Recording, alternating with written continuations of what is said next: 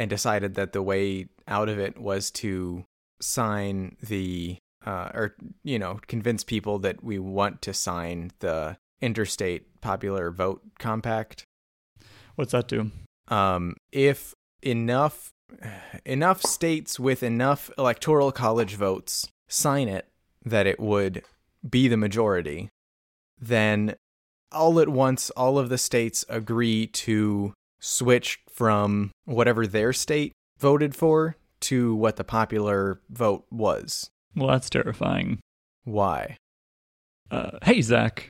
hey certus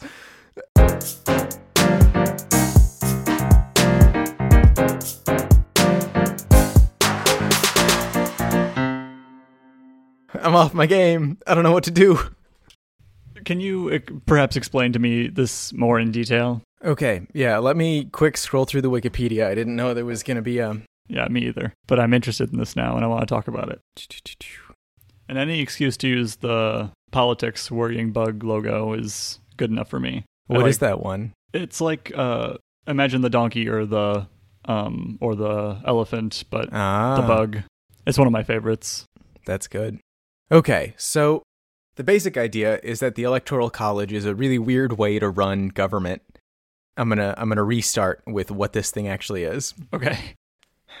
So I guess we're talking about the National Popular Vote Interstate Compact now. Um, the the core idea is that the Electoral College is kind of a dumb way to run things, um, and that it doesn't make sense for votes to be apportioned weirdly, like according to land space, not according to just how many people want the president to be the president. And maybe it would make more sense to have a popular vote to elect not- the president It's not the land space. uh, it's generally the less dense spaces have more power under the electoral college. I understand the system is not explicitly about land space, but it just like as a byproduct of the way that it's set up ends up being about land space. Okay. I really like this map of the voting power. Ba- Yeah, no, there's so many cool ways to display maps. We should get a topic on. We should add that to our topic list for a future episode where we have time to do more research. One way to fix that, of the many, many ways to fix that, is to acknowledge that there's no rule on the books about how electoral college votes get distributed.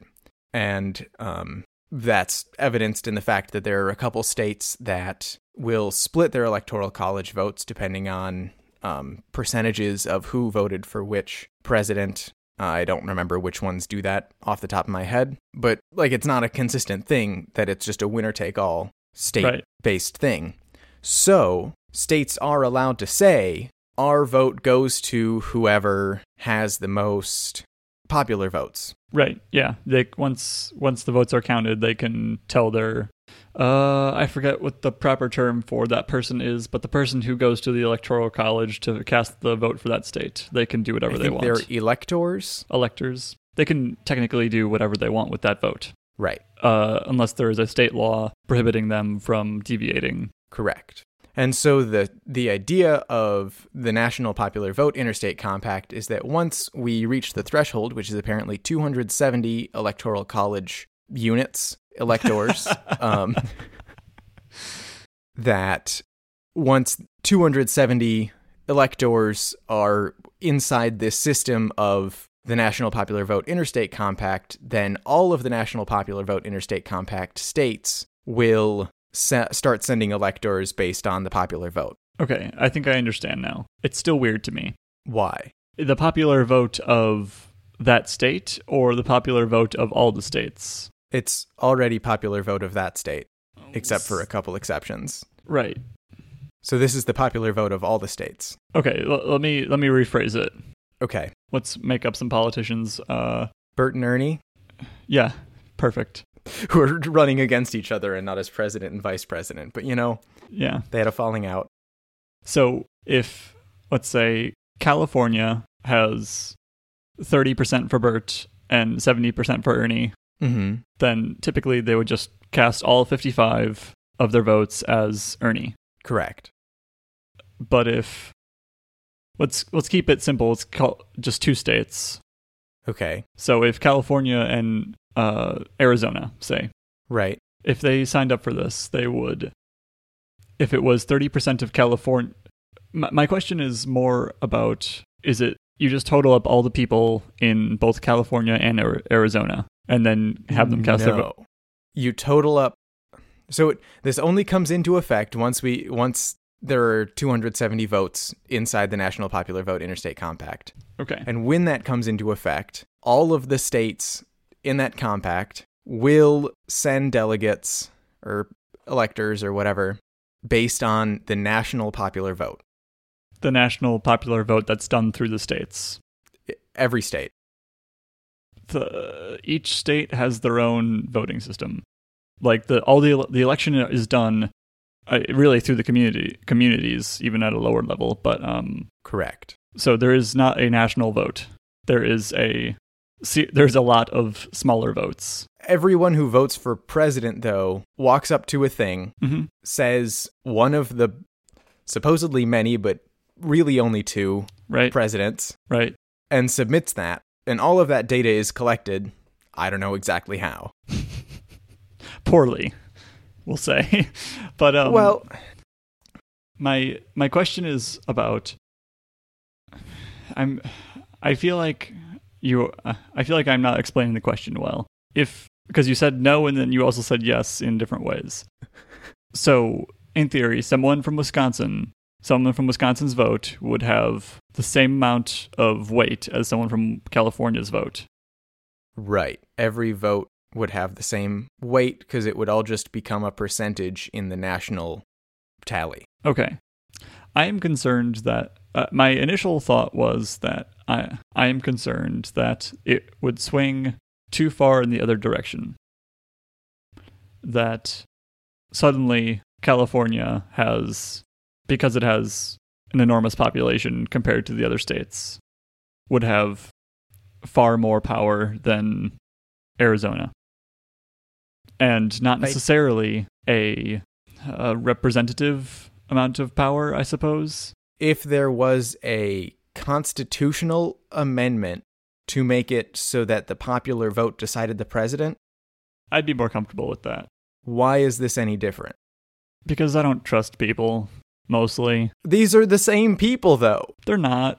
Why? These, what? these are individual individual states who like have different interests and like a compact between states between 270 of the electoral states, Mhm. I suppose, is different than a popular vote.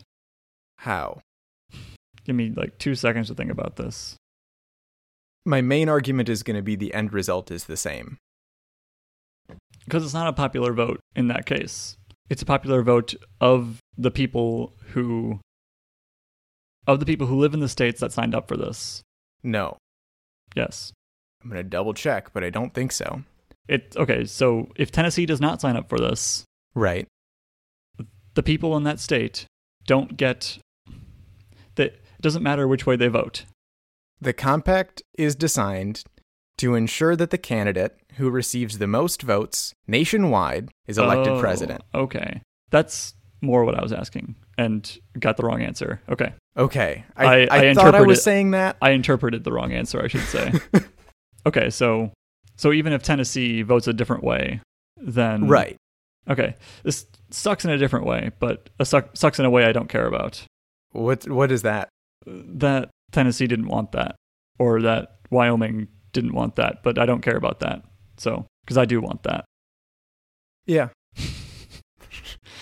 Unfortunately, what it does do, what the the only way I can see it being different than a popular vote in the Constitution is that if you j- get just over 270, only one state has to pull out to have the system go, go back to the Electoral College, or the Fair. which is unlikely but possible. But yeah, my only like my uh, caveman brain that goes, but that guy's going to be angry at me. Mm-hmm. Uh, people from Wyoming would like to be represented twice as much. Great. So would I, but not Yeah, everyone can exactly. be represented twice as much. That's, but that that's yeah, that's not what I. Again, that's the part like I don't care about. That's it sucks for them, but it it sucks for everyone else right now. So Okay. So your your main argument against it was primarily just to make sure that I understand was based on the idea that no one else would want to sign up to it because it's bad for them. Yes. No. No. No. It sounds like these states are ganging up on states that did not sign up for this compact and would therefore be just these whatever ha- just over half or just under half depending on how you're counting it. If you're counting it by electoral votes, it's over half. If it if it's the number of states, it's likely under half because California's in it. Um, we just need to get Texas. Yeah, right. It's all over. I mean, kind of. Yeah, it's not quite there, but it's it, that'd be a significant. Uh, yeah. But yeah, I was thinking if Texas, California, and New York, like, uh-huh. no, no other state like could really. If it got over 270, then the states that did not sign up for this would have no say at all. But if you're doing it by the national vote in general, uh, over all the states, even the ones that didn't sign up, then that's totally fine with me. But it would have to be that. And if there was anything other than that, I would be quite upset. Okay. I'm glad we're on the same page. I'm sorry I gave a poor description in the beginning. So what's it going to take? Looks like they need 74 more electoral votes. Right. And there are 108 in progress. Correct.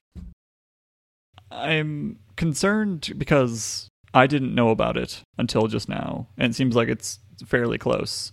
Not that I am one to know much about what's going on, especially at a state level, but um, I feel like not as many people as I would expect to know something like this know about this. Yeah, I suppose. Do you want to be the one to to inform them? Uh, no. Especially since I just found out about it today. I was going to go out and canvass the other day, um, but Wisconsin is in a big heat wave, and also it was raining. So I went to the spot where we were supposed to canvass and just couldn't find anyone, and decided not to look terribly hard. Ended up with some extra flyers.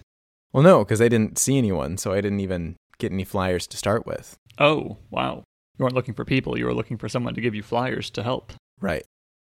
I was ready to give out flyers if they were there with flyers, but they had no flyers and also weren't there. They might have had flyers, I guess. I don't know. Make your own flyers. See, this this is how politics dies, Zach. Weather. It's how, it's how democracy dies. That's how everyone dies. Not to get too political on this episode. we had some nasty weather this weekend.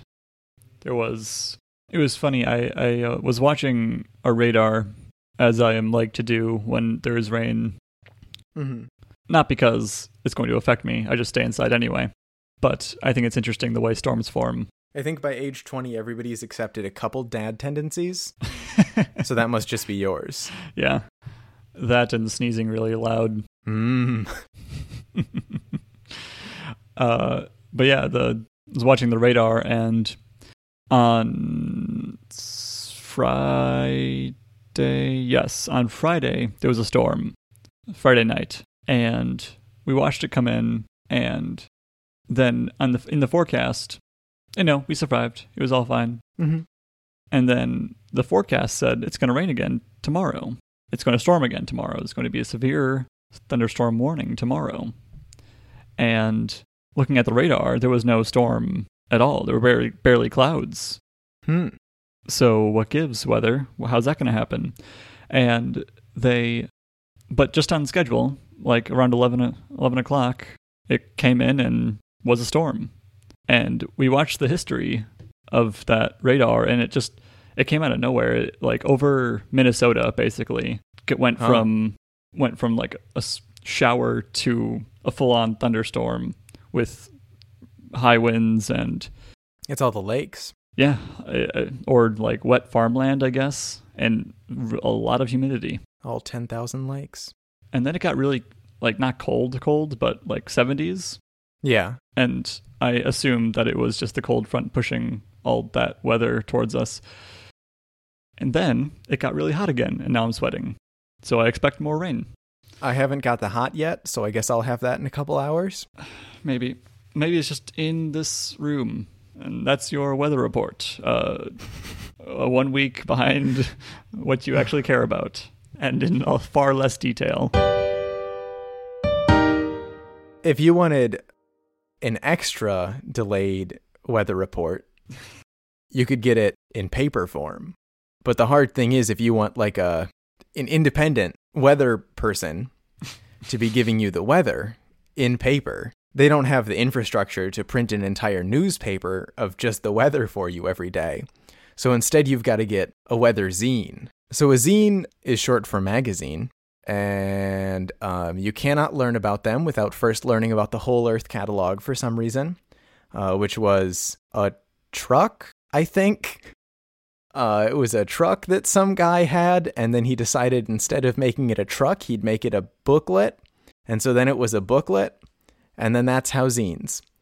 But also, there were zines in the 30s. Oh boy. Well, whatever zines are, I can, Mhm. or whatever zines were, what I can say now is that uh, people are trying to make money by helping you make zines. Not by making zines, but helping you make zines. Right. Uh, so a while ago, I think we Zach and I talked about visiting the Milwaukee Institute of Art and Design, and we I took some pictures of specifically one little exhibit, not exhibit, is uh, what do they called? Gallery items Display. display.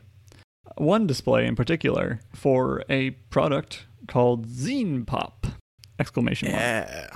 It's a box. It's colorful, and it contains lots of uh, packaging material mostly, uh, but a scissor, a pen, more pen, some tape, and that's about it. Maybe some paper. Oh, a stapler. A stapler's in there. There's an instructional guide. My first thought upon seeing this is that Mm-hmm. What about this exactly makes whatever you make with this a zine? Right. Couldn't I just get an 8.5 by 11 piece of paper and doodle on it with all these pens you've provided me? Yeah.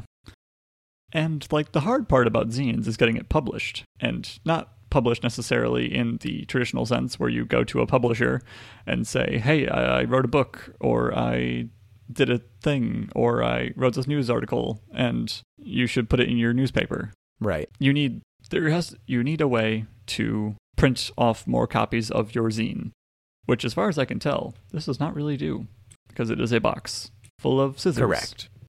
I think that because the general format of publishing zines is to copy them just like on a photocopier, that that's not something you can really package up. Which is why I'm so confused by the product Zine Pop, because it is literally a box of scissors and paper and pens And an instruction booklet. and instruction booklet. Let me see. I think they have a page from the inside. Oh, what is a zine anyway? You just need paper. Then why'd I buy the box? because they've got a stapler in it too. But it doesn't have to be stapled. You can have non stapled zines. You can also have an accordion fold zine, which I would argue was just a pamphlet. There's something here t- labeled mini comic. I don't have anything, literally anything, against zines. I think it's a great idea. I think you should totally self publish all your crap. but for God's sakes, just if you're going to self do anything, just do it. It's the whole point of zines is that you don't need somebody's permission. Yeah. There's no fee to pay. You just draw something and photocopy it. But the thing is, Certus, really what's keeping me from doing my zine is that I don't have the right tools. And so if I just buy some better tools, the right to tools are not in that box. I promise you. I promise. I think if I ever made a zine, it would be with an at home printing press and like hand carved rubber stamps. Perfect. I support that decision entirely. and that's how I would make my zine because then you can do you can do some pretty quick rapid production Totally. of multiple things. You just need to re-ink your rubber. Yeah. And then you can get your website going and have a sign up. You can uh, send out an email list. You can uh, make make the zine, make it on the printing press, make a copy for each one, person on your email list, scan each one in, and send it to them Mhm. via email. Right. The ethical way to do zines. Yes, but each one is handcrafted. You're not Mhm. you're not copying some someone Mhm. else. That's the the Kickstarter edition. If you pay me a couple extra bucks, then I'll actually mail it to you, but if you don't pay me enough, I'll just scan your zine and send it to you. But it is still handcrafted. So I I've never read a zine, uh, a non-published or a, a non-self-published. No, I've never read a self-published magazine. That's not something I've ever done. Have you? I I read one. uh, They called it a zine. It was it was online, but I I am still inclined to call it a zine. Um, it's from Node, N O D E, and it's one of one of the ways that I was introduced to the concept of zine. I think it's a single person masquerading as a whole company or a whole collective, My favorite. but sometimes that's just how you got to do. But anyway, his interests seem to lie in um, like self-sufficient computering. He's big into blockchain, big into uh, what is this? There's there's um, you can do instant messaging over Tor.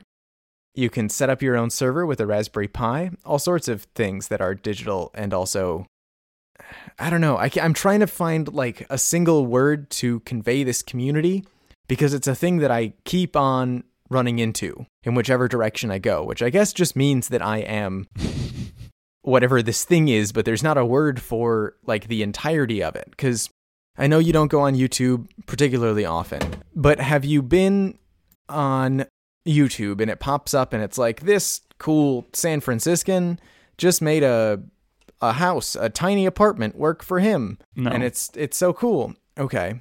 YouTube doesn't Um, think I care about that. Hmm. YouTube knows I care about that. Mostly because I click on the videos when they pop up. YouTube thinks I care about whether an AI can play Flappy Bird or something. Yeah. Can it? I didn't watch the video. Hmm. You, I need to know though.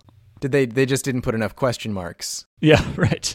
in the title? It should have been like, will this AI play Flappy Bird? And not just like my tutorial on how to train a It wasn't. A, no, question. it was definitely wasn't a tutorial. It- I have watched some of it. I think it's like Code, Code Bullet or something. He uh-huh. uh, yeah, makes AI videos. It doesn't matter. Uh, continue with your. Um, Um, so a lot of those, this this cool San Franciscan turned his tiny apartment into a thing he can live in. Uh, videos are by one person whose name I can't remember off the top of my head, so I'm gonna Google wildly. Oh, there we go. If I type in the first letter of their name, they pop up. Uh, Kirsten Dirksen, who makes videos like this, also inspired by the Whole Earth catalog for some reason, and they're all about how to make your small apartment work for you, but also how to live in a treehouse or a Dutch windmill or make a house that moves or make clothes. And I think it, it, it overlaps quite a bit with the the node mentality.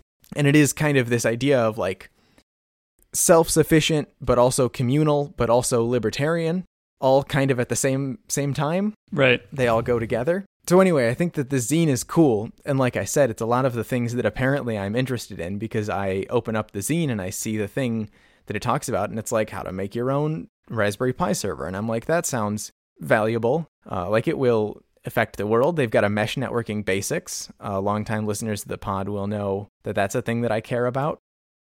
But it's a digital zine. In contrast to some other zines, and especially other digital zines, this one is free. You can just go to his server and download it. And I don't know if that's going to be true of all of the zines that this guy produces, um, but it does, I think, show a commitment to the notion of it being widely available and important information and not just this guy trying to make money. Is it like a PDF? Yep. Hmm. So is that the difference between a zine and a webcomic, or a blog? Just like the formatting. Um, Like if he put this, he could put the same information on a website. right. A lot of it is on a website. So the thing that makes it a zine is that it's like laid out in a document. It's in magazine form. Yes. But like a blog would not count as a zine. I guess not. And this this PDF also was printed, and so the printed one is pretty inarguably a zine. Yeah, yeah, absolutely. And so if this is just a PDF of the printed version, Oh yeah, that definitely counts. that's a zine. That's totally. But if it was like an HTML arrangement of the printed version, Hmm. I think that still counts. I think okay, so there are a few aspects to it, right? If you can download that if you could in theory download that HTML file and have it look the same as the magazine or more or less the same, mm-hmm. I would count that as a zine. But if it's like PHPing and JavaScripting all over the place and Mm. like there's a comment form and there's a uh, there's all- flash elements, yeah, I would say that's not not a a zine. Like if you just took the HTML and like you could download the CSS with it. But I think if you're doing more than CSS, that's not a zine anymore. That's just a blog. Right. If this if this PDF had a an autofill form thing, I don't think that would be a zine. It needs to now be represent. be a it needs to be PDF. representable on paper. right. Not that everything representable on paper is a zine, but certainly it is not a zine without being representable on paper. hmm I have other thoughts generally about this this subculture. Ooh, yes, I I would like to talk about that as well. Okay. So another thing that I was looking at, um, because I was reading, you know, Follow Down. Uh, at some point, I'm going to talk about the architecture and urban planning for anarchists.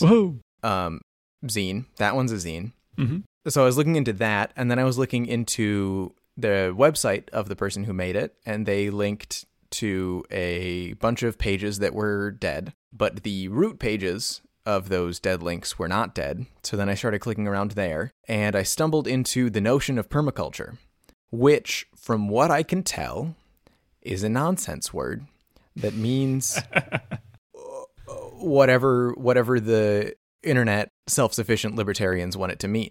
Uh, but generally, I think maybe the idea is that you live off the land and grow things, but don't kill the environment while you do it. For example, with um, monocultures, the other the other end of the thing, which is how we grow a lot of food now. As with all things that I think are a little bit wackadoo, it's got a lot of nuggets of good inside of it. For example, that maybe if we take from nature and notice that there's no such thing as a monoculture in nature, we should consider that when we do our farming and find ways to to not um, kill the soil when we farm. You're making a face. Okay, this is one of those things that sounds like one of those things that is correct for the wrong reasons. Okay. From what I know about agriculture, nature would totally be a giant field of corn that swaps with peanuts or whatever soy every couple of years to keep the soil good. But it doesn't do that not because it is bad for the soil or it is a it's less efficient or it's less whatever Mm-hmm. less good for the plants. It is that way because that is a difficult problem to have evolved naturally. Okay. Nature just doesn't have the discipline. N- Nature doesn't think, it just. nature just kind of happens, and there is a system by which certain solutions are filtered out. And one of the solutions that nature came up with, because it is a random ish system, and it does not think, to be clear, Mm-hmm. it is not an entity, nature. Mm-hmm. it came up with by not thinking came up with having a bunch of crops interming- intermingled Right. am i making sense I think so. all i'm saying is that just because that's what nature does does not make that the best solution it is a solution but Mhm. just because nature doesn't mean doesn't mean it's a good thing Right. Bears Okay. are also nature. bears are also oh no don't don't don't no zach oh zach oh man You know, I was just thinking about bears the other day. So anyway, I went further down this permaculture rabbit hole because some of the things in in it are interesting to me. Um, there's more than just the the monoculture, whatever, whatever thing.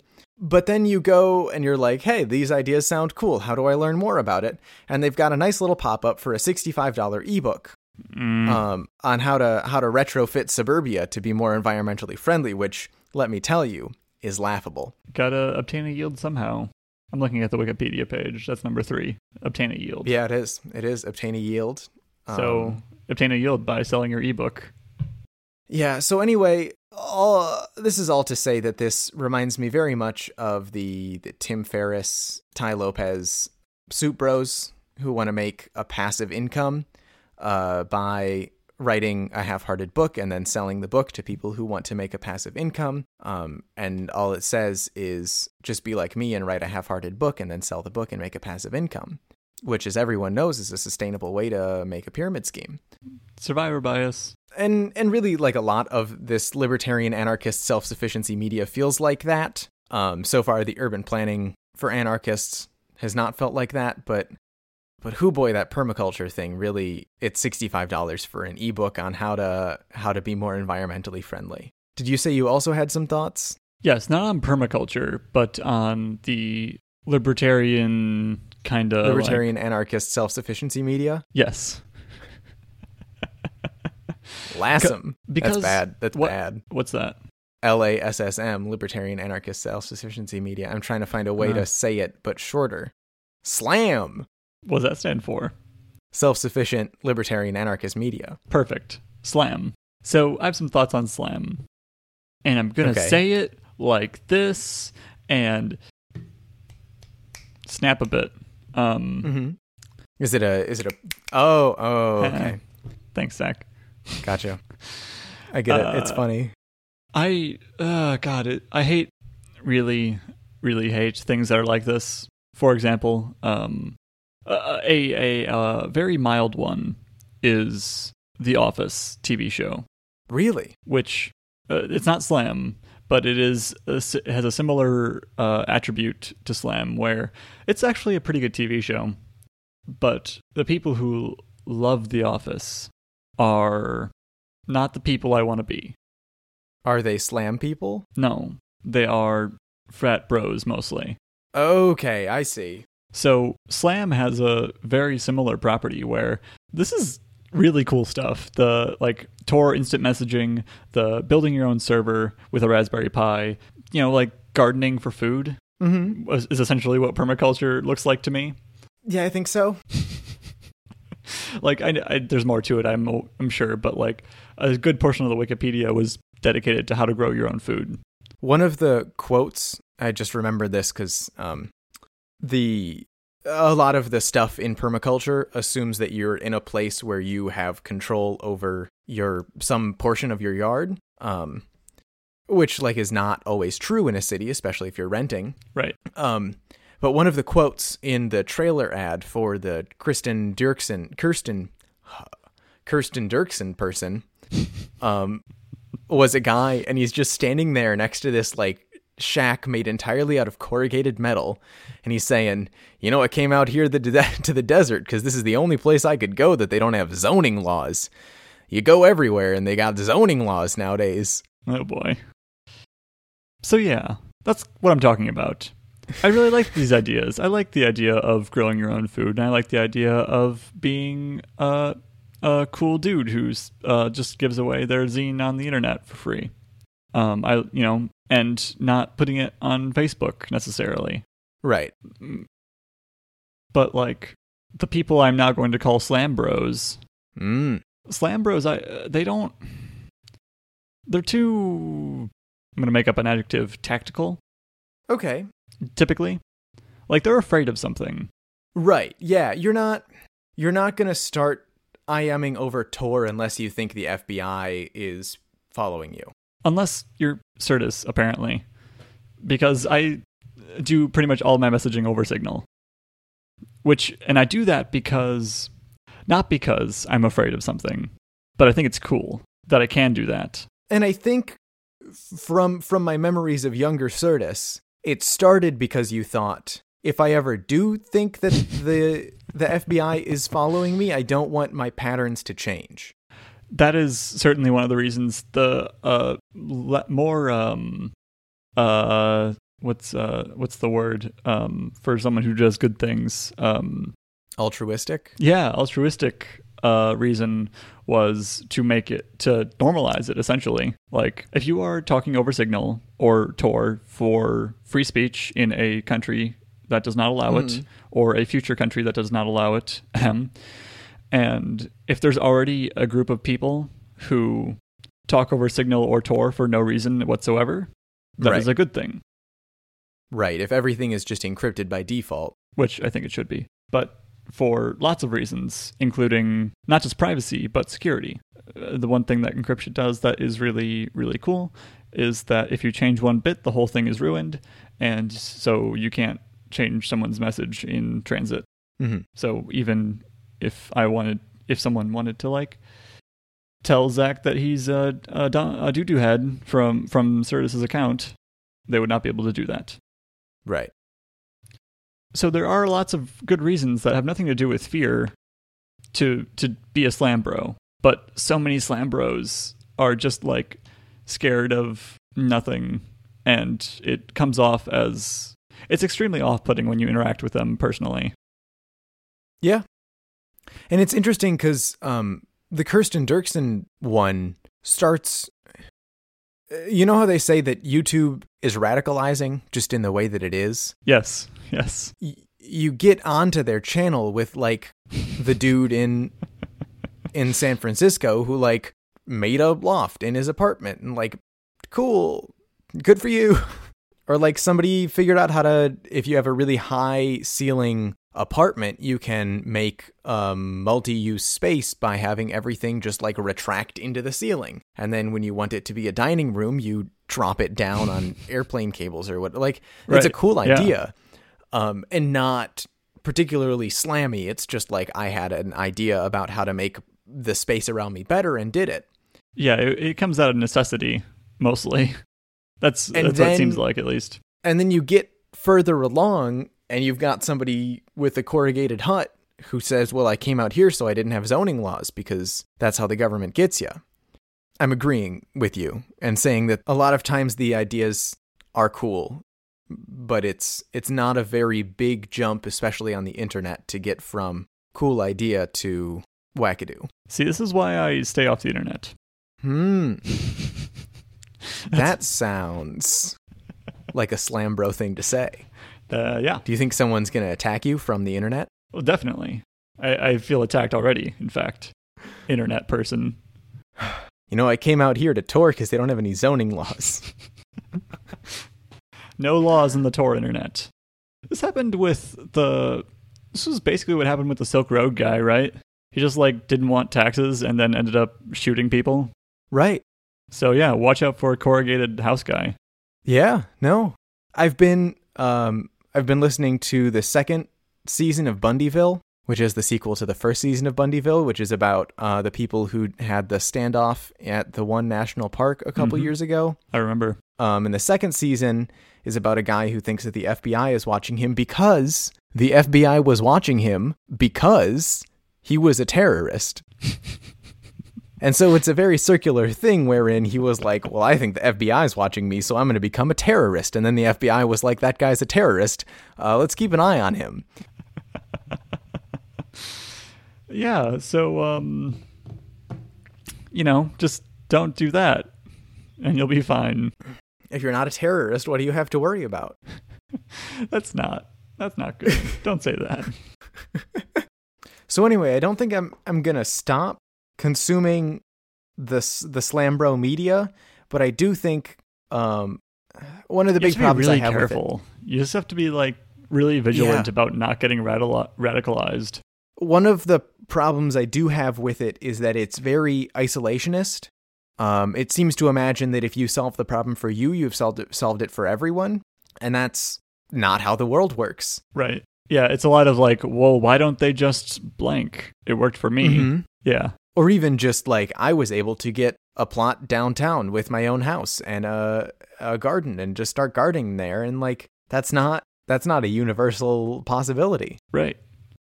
So I think there's cool information in there. They talk about mesh networks and they talk about how to make a robot do your gardening for you. Um Yes.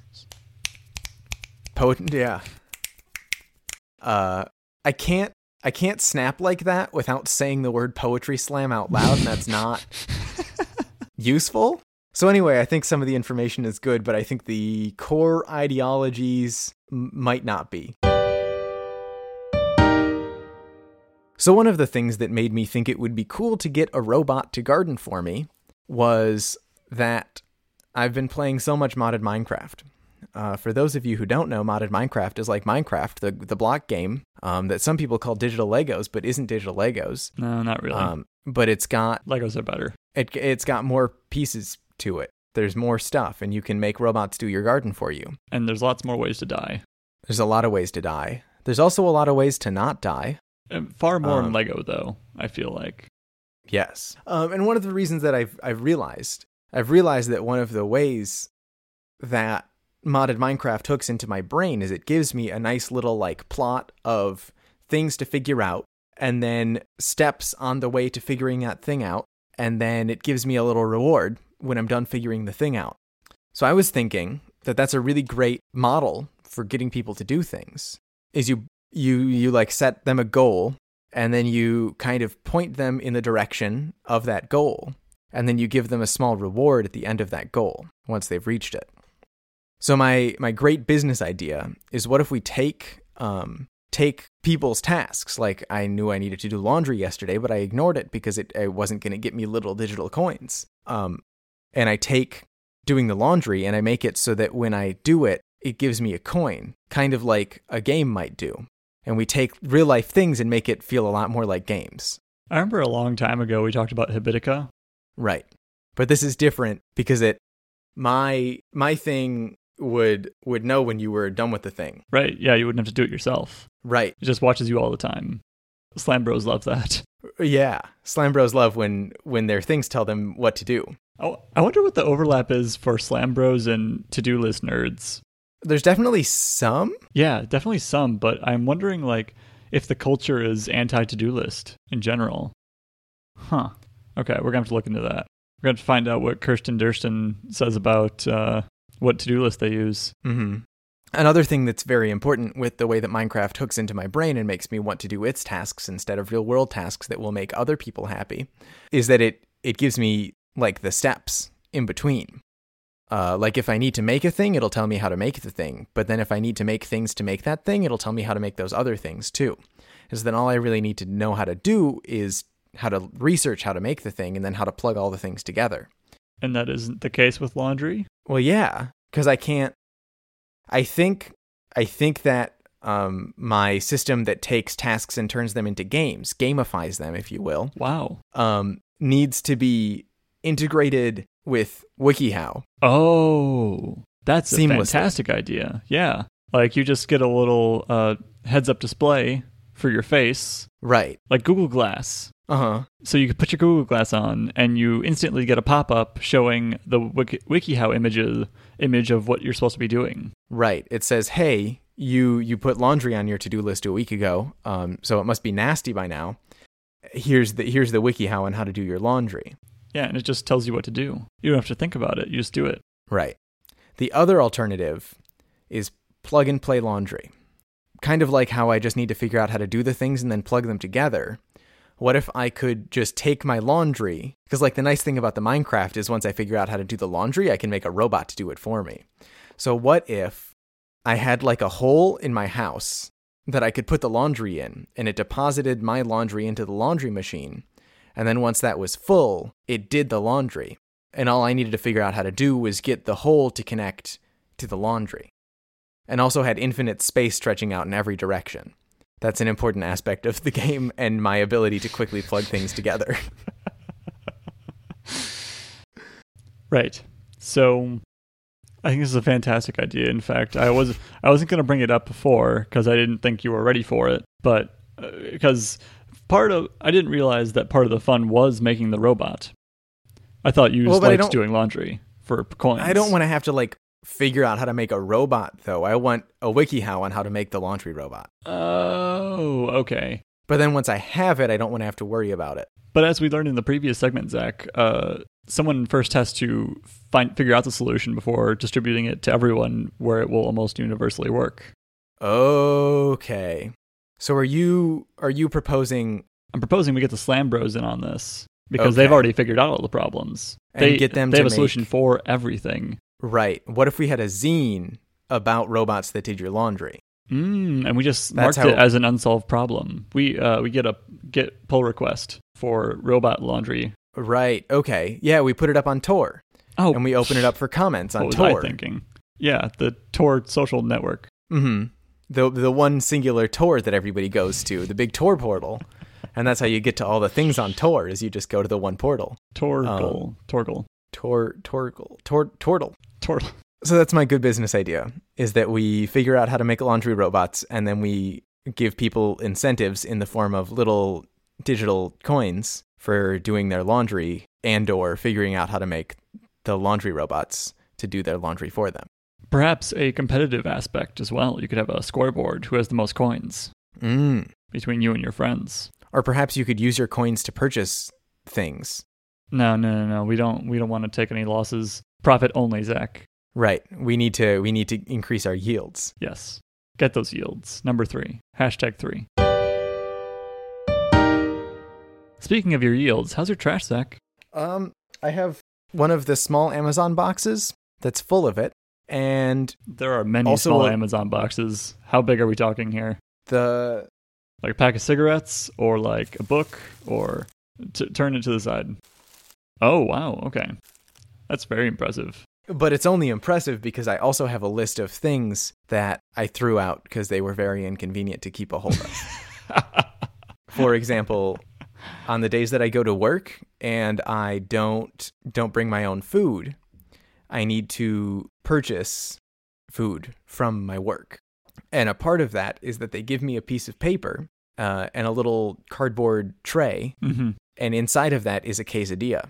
As you might be aware, quesadillas are greasy. Yeah, so you can't recycle those things. And once your cardboard is greasy, you need to carry that greasy cardboard home if you want to keep track of all of the trash. Right. So okay, so if you were to estimate estimate, how Mhm. big of a box would you need? I think if I wadded it all up, probably another one of the same size, maybe like shoebox size. Okay. I will grab my bag of trash now. Okay. So yeah. I Yeah. I can tell you it is approximately 90% coffee grounds. Hmm. Okay. I don't have a compost. Yeah, that's fair. Otherwise, like if like if I was going to do one thing to reduce the amount of trash I use, I- it would be uh, using reusable coffee filters and composting the grounds. Okay.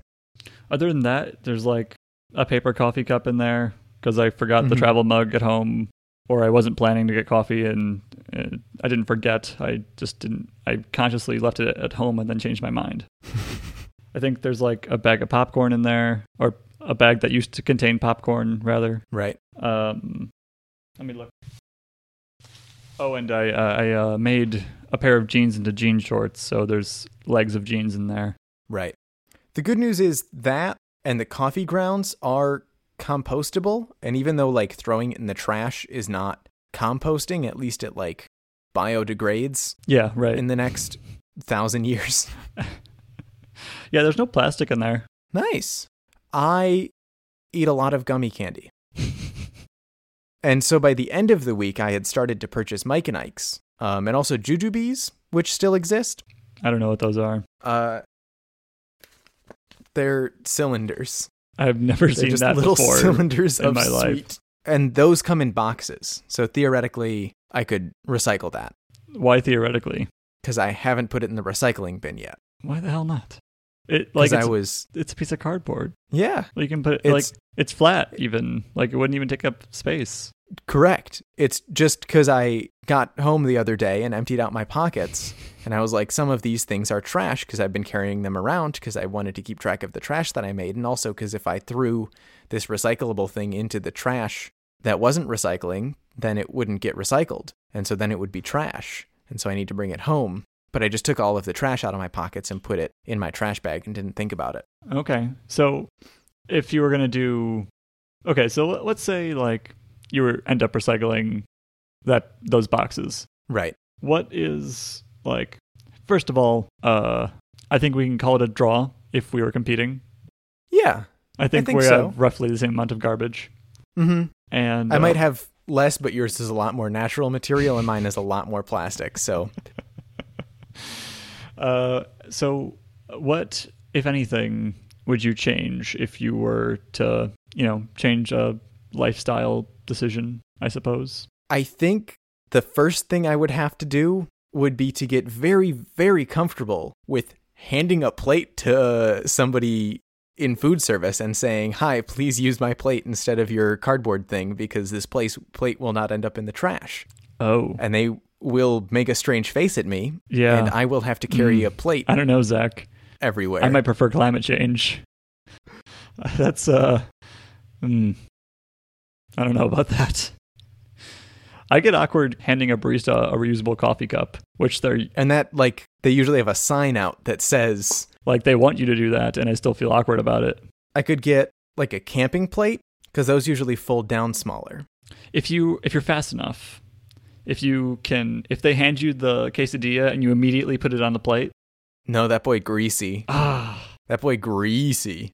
I think I just need to get a, a hashtag trash free July plate. mm, yeah, you need to. There's like there's like three people who work at the food place the entirety of the summer this this year at the one food place at my work. And so I will only need to do this once. No, I will only need to do this the first time 3 times. And after that they will always know my face as the guy who hands them a plate. do they serve that few people that they know you by your face? Probably. Okay, Or they will once I start handing them plates. yeah, I was gonna say that uh, doesn't sound uh, like something I'd be into. I understand that. Um Just, just don't eat. that really is like the majority of where my trash came from. All right. I also uh, am am making plans to make my own gummy candy, Oh, and so then I will not have the same problems. I will have other ones, such as I'm making my own gummy candy. your roommates are gonna think you're crazy. that's that's long past. As soon as Zach set up that the Wi-Fi router, they knew they knew it was gonna be bad. Did I set up the Wi-Fi? Oh no, he's living with nerds. Yeah, I suppose. I've been thinking about installing um, Pi-hole, which is like the ad blocking, but for the Yeah. whole network. Yeah, I've thought a lot about that too. But I'm very concerned that something would go wrong, and that would be my fault then, and yeah, not that's why I haven't done it yet. TP links. I, in fact, um, there's like a way that you can set up a VPN on your router, so every all traffic going through your router will automatically go through a VPN, hmm and like it sounds cool and it sounds like a good idea because I don't have to fiddle with my VPN all the time. But it's not just me, Right. and that's the issue. If I got a fancy router, I could set up a different network just for my devices and then have that go through a VPN. But I do not have a fancy router. I have a dumb router. I suppose I could set up a Pi-hole because it's just a it's just a DNS server, and I could set it up so that it only applies to my devices by manually changing the DNS server on my devices and leaving. DNS is weird. DNS doesn't do what you want it to do ever. Correct. But you, if you have a fancy enough router, which I'm not, I don't know if you do. If you have a fancy enough router, you can send certain MAC addresses to a different DNS setter, uh, DNS address. Hmm. That sounds way fancier than what we've got. Yeah, me too. Hey, listeners, if you if you want to try along with us, go to a Walgreens and tap to pay.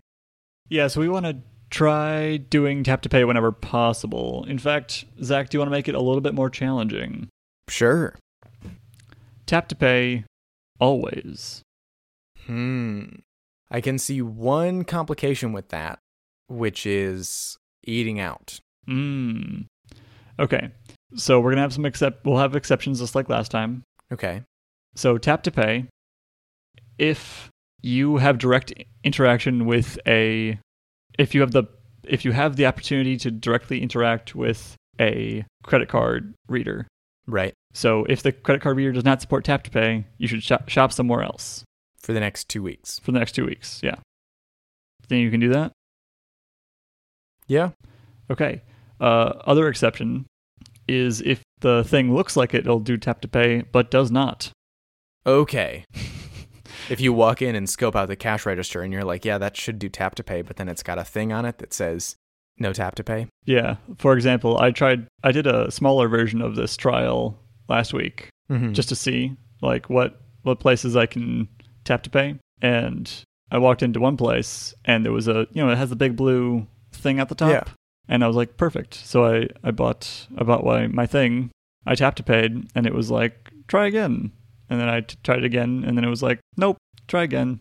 And then I Hmm. tried again, and it was like, yeah, no, you're not allowed to shop here anymore because you're trying to steal. I'm like, what? So then the the the ca- nice nice retail person was like, got like a card or cash because I can just overwrite that. And I'm like, yeah, here. This is sad though. Dang.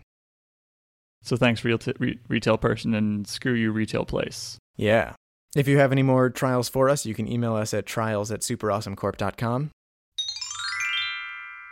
And now, a PSA from the Worrying Bugs. You shouldn't start Etherpad as root. Please type Etherpad rocks my socks, or supply the dash dash root argument if you want to start as root. This has been a PSA from the Worrying Bugs. If you want to hear our discussion about Neal Stephenson's D- Dodge or or Dodge or Fall, fall. Dodge or comma fall, it's very interesting grammar. It's fall semicolon or comma dodge in hell. What? That's like the way that the publisher officially notes it. I mean, you're right, but only about some things. There's no semicolon. Not Oh Printed? no, there it is. Okay, it's right there. Never mind. Okay, fall or dodge in hell. Then keep on listening. We're going to be reading to page 100. That is the end of part one and the beginning of part two. But if you are spoiler uh, averse, then uh, don't do that and listen later. Read that section of the book first. Here we go. I only have a couple notes, so if you want to. I don't have a lot. I have maybe um, one, two, three, four, five, six, seven. But I mean, mine are not about the story, mostly. Just tangential thoughts I had that we might want to talk about. So Zach, what did you think of part one? I dug it. I dug I it really enjoyed well. it. Yeah, I forgot how much I enjoyed Neal Stephenson's writing. right. I, I I read the first chapter or so, and I was just in it. I I don't know why I like Richard a lot. I identify with the character. Perhaps I shouldn't, but uh, I do. And I think Neal Stephenson adds extra information in a very stream of conscious way. Yes, there's a lot of. The, I'm reading this other book. It's like a fantasy book, and they try to do that. The author does, and they it works sometimes and doesn't work other times. But every time that Neal Stephenson adds this extra information that may or may not be like relevant, I suppose, it Mm-hmm. it advances the story in a really weird way. Not in a like linear or even circular kind of storyline kind of way, but it's information that you may or may not have and is interesting either way. Right. And it's said in a it's said in the way that your friend explains a complicated subject to you and not in a so not in a rigorous way, but in a way that will keep you interested. Mm-hmm. I appreciate that so far in the in both of the books that include the corporation. What's the numbers? 9592, I think. Sounds right. In the previous one, somebody started talking about tensor trees. At this point in the media in the meeting, everyone started shouting at him, and Richard pulled him away to go into the weird division. And in this one, it was. Let me close this window so I can get the context. Oh, okay. It was about the the intricacies of 3D rendering, um, which someone had written. Gail, no, uh, Leibniz had written about as a way of thinking about monads. At this point in the meeting, the more well established engineers had shouted him down, and Dodge had made a mental note to yank the boy out of whatever branch he was in um, and employ him in weird stuff. Uh, what was your thought about this? I missed. I forgot the first I, half. it's just a very nice touch. That's all. Mm, hmm And I, I appreciated the soft callback, I suppose. At the beginning, Mm-hmm. I made a note about the nine minute snooze Right.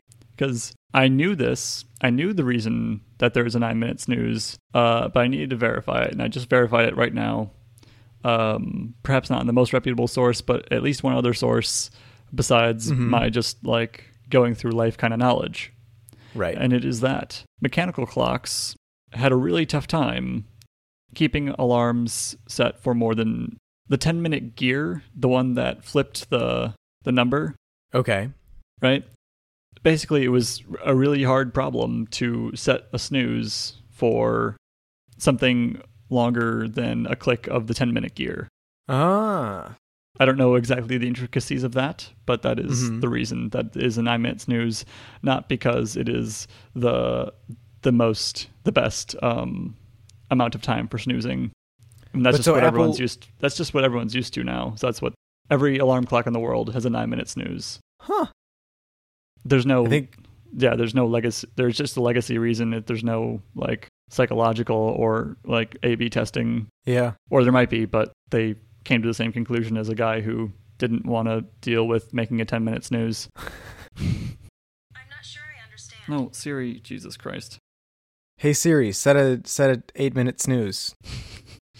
I really like the idea of qualia. Yeah. That was another thing from the Slam Bros. Really, I was looking at yeah. I've closed the tab now, but somebody, um, the same person who had the sixty-five dollar ebook had a fifteen dollar ebook about how to.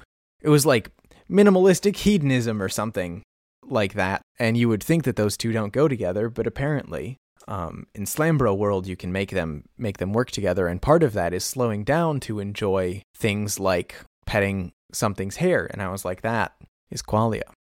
yes, except I don't. It doesn't sound like Richard slowed down very much.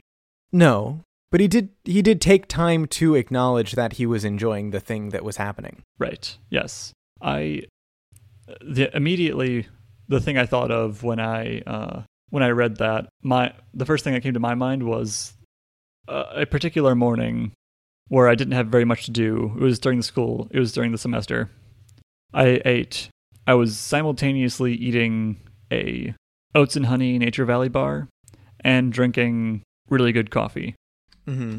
and the two tastes just meshed really well and i wasn't stressed about something because it was my you know whatever morning off and Yeah. i was just sitting in the living room in my in my sweatpants and i thought wow this is nice and that was and i by acknowledging it i remembered it as a simple like enjoyment and not an overt it wasn't even you know it wasn't a it wasn't a big thing Mm-hmm. it was just a little thing that i liked Yeah. and I think that's that's qualia.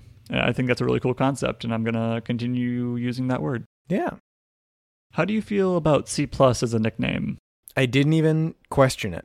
Interesting. A I- lot of the stuff that was established in the previous book, right. I was just like, okay, yeah, that's his nickname. I think it's a bad nickname.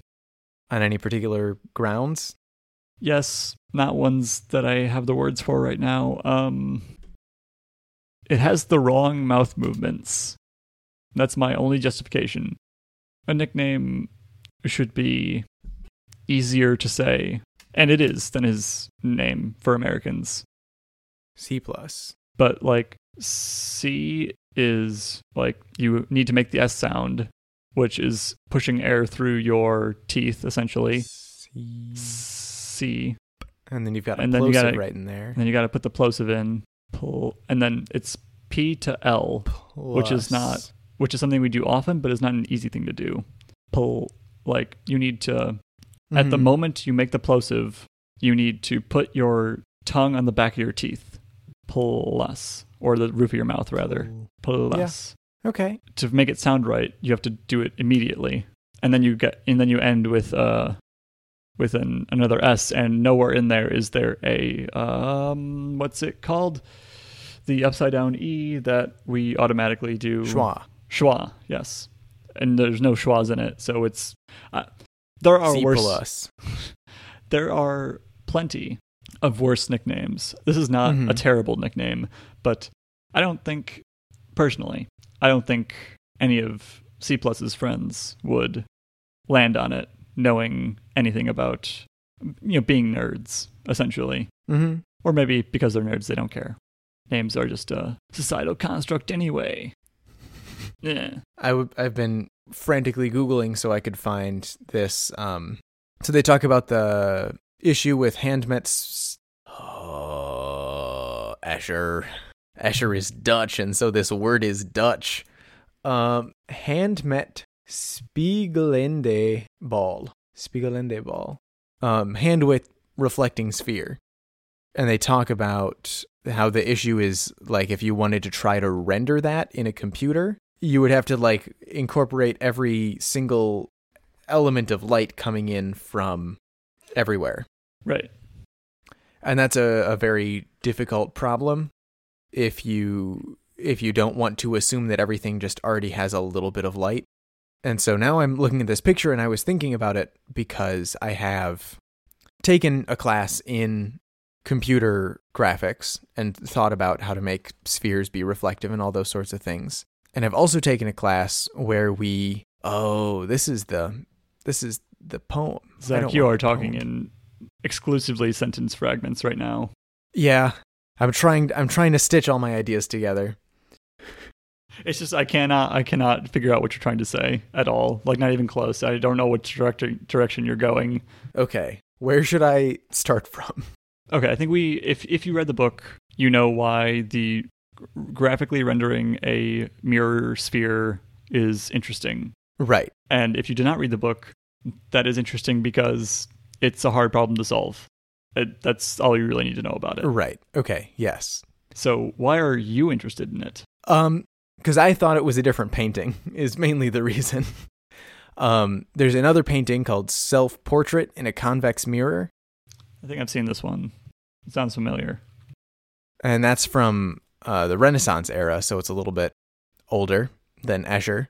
But there's a poem about the painting, and I took a class about poems about paintings, and so we looked at this one quite a lot, and I thought it was uh, interesting that um, the way that they introduced the concept in in the book was by relating it to all of these pieces of art or the singular piece of art and in my head that turned into a different one um, and I had seen some of these pieces of art, but I had never thought about the fact that these pieces of art would be very hard to render.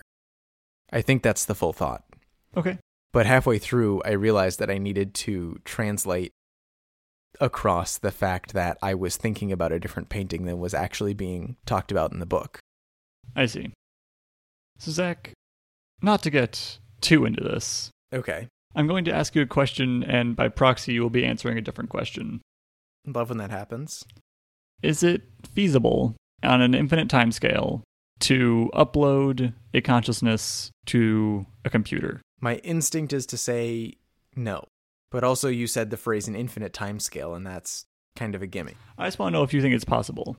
Like, actually, like, possible in the most basic sense of the word. Is it a. Like, do I think that there's something about a human consciousness that couldn't be captured by a computer? Yes. Not particularly, no. So you think. So, so if I'm interpreting that, those two sentences, those two ideas correctly, you think there is a technological barrier to doing that rather than a biological one? Right. or perhaps a uh is there a word for uh like spiritual but like like basically i want a word to describe the conscious uh step- Intangible? yeah no uh something to describe it to describe uh i suppose yeah that's a different way to say it is there something intangible about uh human consciousness I don't think so. okay But if somebody told me I was wrong, I wouldn't fight it. Like, my opinion is that there's nothing special about consciousness besides it being electrical impulses, but it's not a very strongly held opinion. Okay. So your belief is that what makes you you is not exclusive to the body you are in now. Right. And by body, I do mean brain as well. Like that if you took the connectome. Uh, Not necessarily. I don't.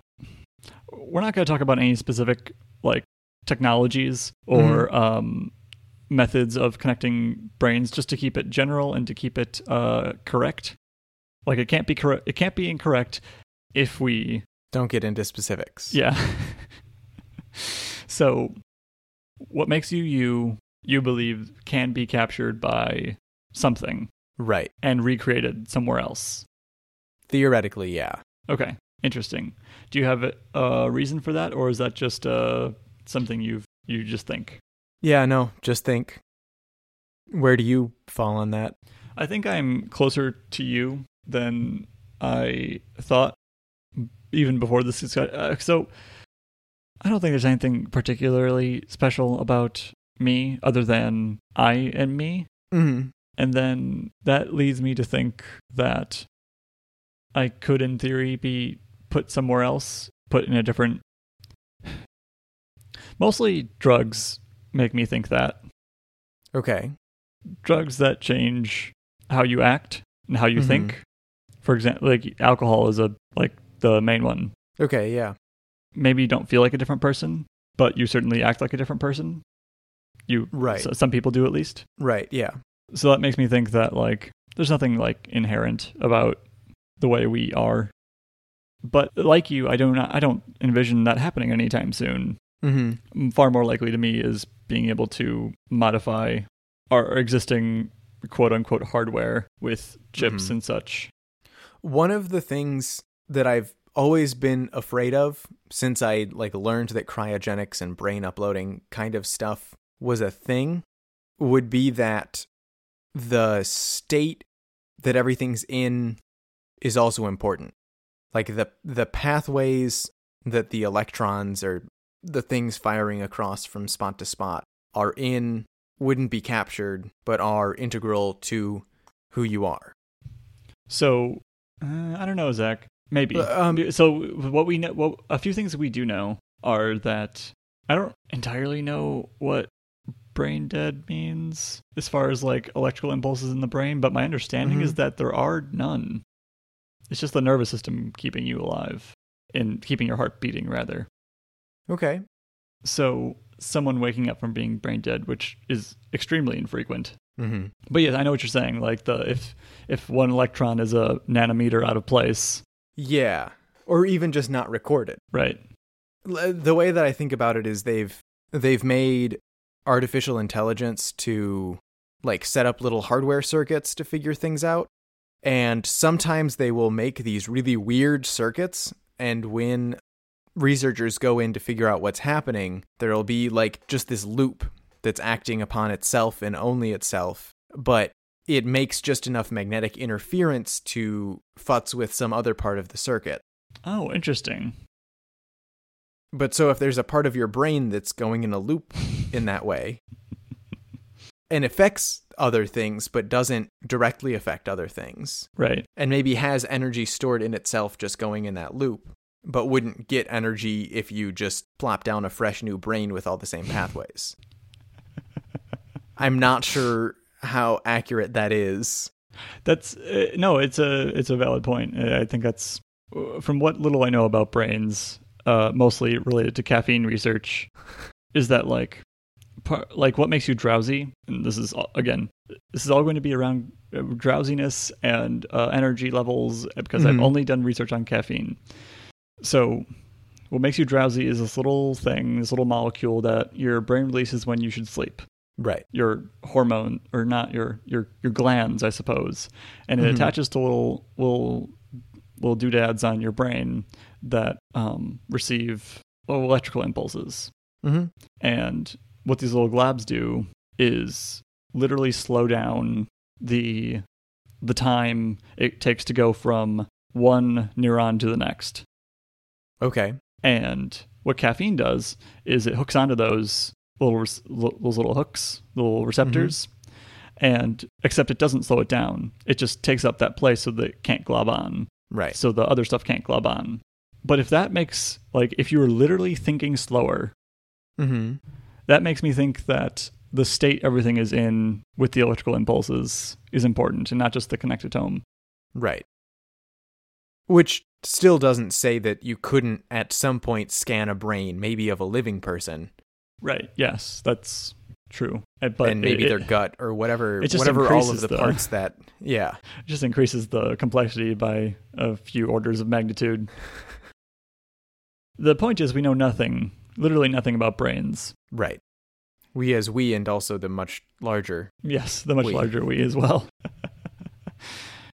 My last note that I wrote down, and is not and is not just uh, general feelings about the book, Mm-hmm. is that on page 84, uh, Shepherd says the phrase, speaking as one t- technically sophisticated man to another, and then goes on for a while. Mm-hmm. And I hate that. And Shepherd's a dick.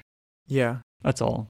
What about that phrase makes you? Uh, well, if I s- what if I say it like this, Zach? Speaking as one technically sophisticated man to another, like I know like saying in that voice will Uh huh. do that to any phrase, but like you're talking to you're talking to C plus, right? He's talking to Mhm. C plus in the restaurant or the bar or whatever it was, Yeah. and he's banking on that C plus will be sympathetic Mm-hmm. based on the logic of his proposal Right. and he explicitly he said this he invited c plus because he thought that like everyone else all the non like what he what he deems the people Mhm. who he deems to be less than him in c plus Mm-hmm. technically sophisticated wise like he didn't even bother because he knew that like he wouldn't he he thought he wouldn't be able to explain the logic to them but what actually would be happening is he would be able to explain the logic and they would make the same decision that C plus did which is uh no because you're a jerk who thinks you're better than everyone else Right. and this isn't what is best for Richard necessarily It's almost like the issue by saying that you're implying that it's the family's fault for not understanding your technical sophistication and not your fault for being bad at communicating ideas. yes yes It- it- yeah exactly thank you for communicating my idea No problem. that I am bad at explaining. anyway, I like we we know that Shepherd is a jerk, but yeah. like in that moment, I was especially like, oh, all right, I'm not supposed to like this person. Mm-hmm. Do you have any more notes? No, none more notes. Okay, Zach, are you excited for part two? I'm so excited for all of the rest of the parts. What do you think is going to happen? I don't know if, based on the way that Reamde played out, hmm they're going to start talking about it. So maybe halfway through part two, they will have decided, okay, yes, we're going to upload Richard. And then it will jump to Richard in some fledgling digital heaven. Oh, okay. So interesting. And then at the end of part two, it'll maybe jump to complications a hundred years before they actually make the digital heaven. Oh, that's really interesting. See, that makes way more sense than what I was thinking. See, okay, so I'm looking at like the inside cover of the actual physical book, and Mhm. if you can see that, Zach, it's like an image of like a demon, I guess, sitting Could on you a rock. hold it up next to your face? I can't. Um, Skype is doing its thing higher up. Okay, yeah. Yeah, that was in the Kindle edition too, actually. Okay, cool. My thought was like, oh, Richard is actually going to like hell. Oh. I was thinking like, oh, well, th- that like we're gonna get like an actual afterlife, but Richard, which I think is gonna be really, which I thought would be really interesting because it was gonna be like, um, you know, Richard, who has a very interesting take on life in general, Mhm. being put into the afterlife. Which, and frankly, I think a lot like Richard. I think, at least I think, I think a lot like Richard in Mhm. In general. And I thought that'd be really interesting to see how Neal Stephenson portrayed him in the afterlife. But yours makes way more sense that there's a digital afterlife and not a like spiritual one. Do you think if he goes to actual hell, he's going to get yoinked when they do upload his brain? If and when. See, that was the other thing I was thinking about. I didn't say it because I just wanted to get to your idea, which is mm, more interesting to me. I also think it's very interesting because they've mentioned that there would be uh like non-ownership clause whenever they gave the connectome to whoever they did that he could be in three different heavens at once. Whoa. But none of the three Richards would know they were in Right. every, every Richard would think they were the same Richard. The the single Richard. Oh my gosh. Okay. We have to end this call so I can go read. All right. Um do you want to try and read up to part 2 or to, or to part 3 or to part 4? Um that's page 178 and 254. I will leave that up to you, Zach. My instinct was, I mean, I waited. Okay, so I I finished part one before Zach did, and I I slacked him whether he wanted to read up to part one or just finish the book and do it Cortex style. Mhm. Because I was ready. I was ready to finish the book. I was into it. Yeah. I was into it. um, but uh, so I am always good to read more of this book, but I will leave it up to you. And I might regret that later, but who knows? Yeah, then let's go up to the very start of part four on page right. 254. Sounds good. If you disagree with Zach and you think that we should read uh, 170, whatever, Or if you've been to the afterlife um, and can tell us how it uh, happened that you were yoinked back, you can email us or you can reach me on Twitter. I'm at